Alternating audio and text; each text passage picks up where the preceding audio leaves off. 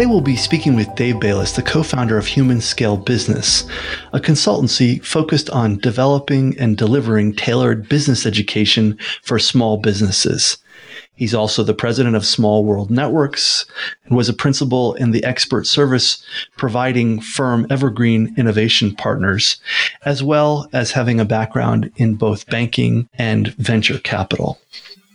Dave, you have had exposure as an investor, advisor, and practitioner to a wide variety of businesses that offer expert services. Do you feel there's a difference between how businesses who provide expert services and businesses that make things market and sell? And, and what accounts for this difference? Well, I've been thinking about the nature of physical products. And it dawned on me that the functions of physical products are constrained. So it's easy to figure out whether or not they're going to be useful. I mean, for example, the, the most recent thing that I bought yesterday was something called a MIDI interface, and it allows me to compu- connect my computer to a bunch of different electronic musical instruments. I know exactly what problem the device solves for me, so it makes it easy for me to evaluate whether it's going to be useful for me or not.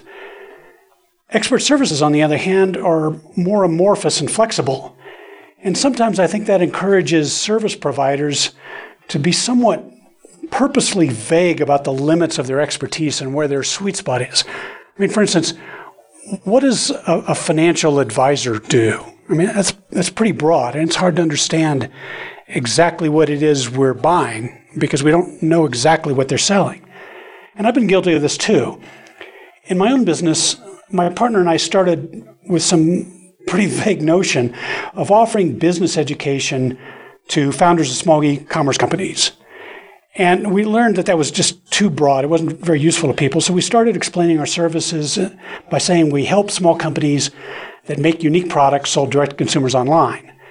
Even that wasn't specific enough. So most recently, our me- messaging has evolved to focus on helping companies understand and manage complex interactions among marketing, supply chain, and financing choices through the use of visual business simulations. People are starting to understand what it is that we do and what our differentiated expertise and purpose is.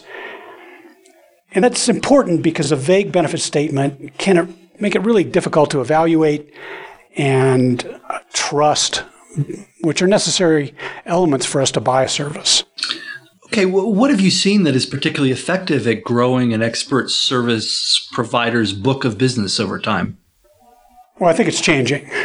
Um, Not that long ago, as a service provider, you could provide, you know, you could rely on your branding and credentialing. You know, having B C G on your card and an M B A from a name brand school was enough to make sure that you were at the table, you know, more often than not.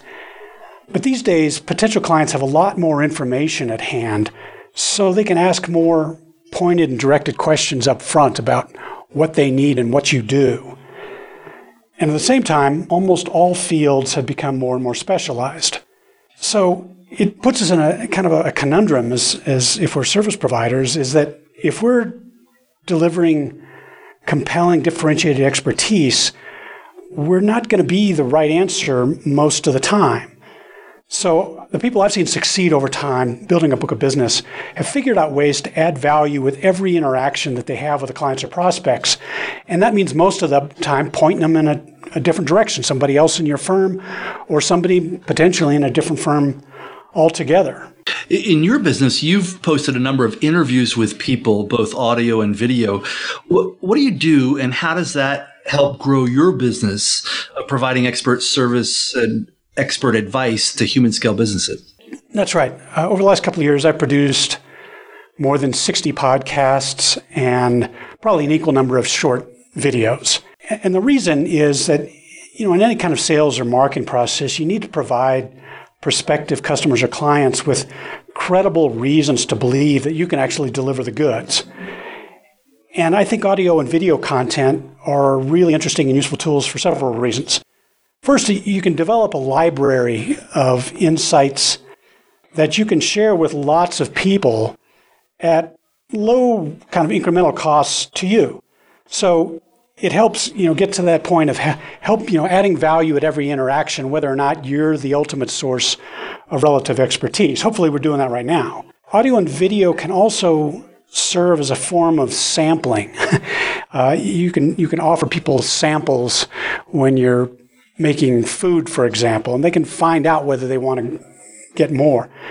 And audio and video, just like writing a white paper or making a speech at a conference, can allow people to sort of try the goods and sample your expertise before they put down the big money and, and investment and time in engaging you. I think also something not to be neglected is that audio and video, and video in particular, can help convey useful bits about your personality. And in expert services, you know, you don't have to be chums with your clients, but they're more likely to trust you and engage you faster if they've got a sense that they can get along with you. And, and video is a, a really good way to convey that.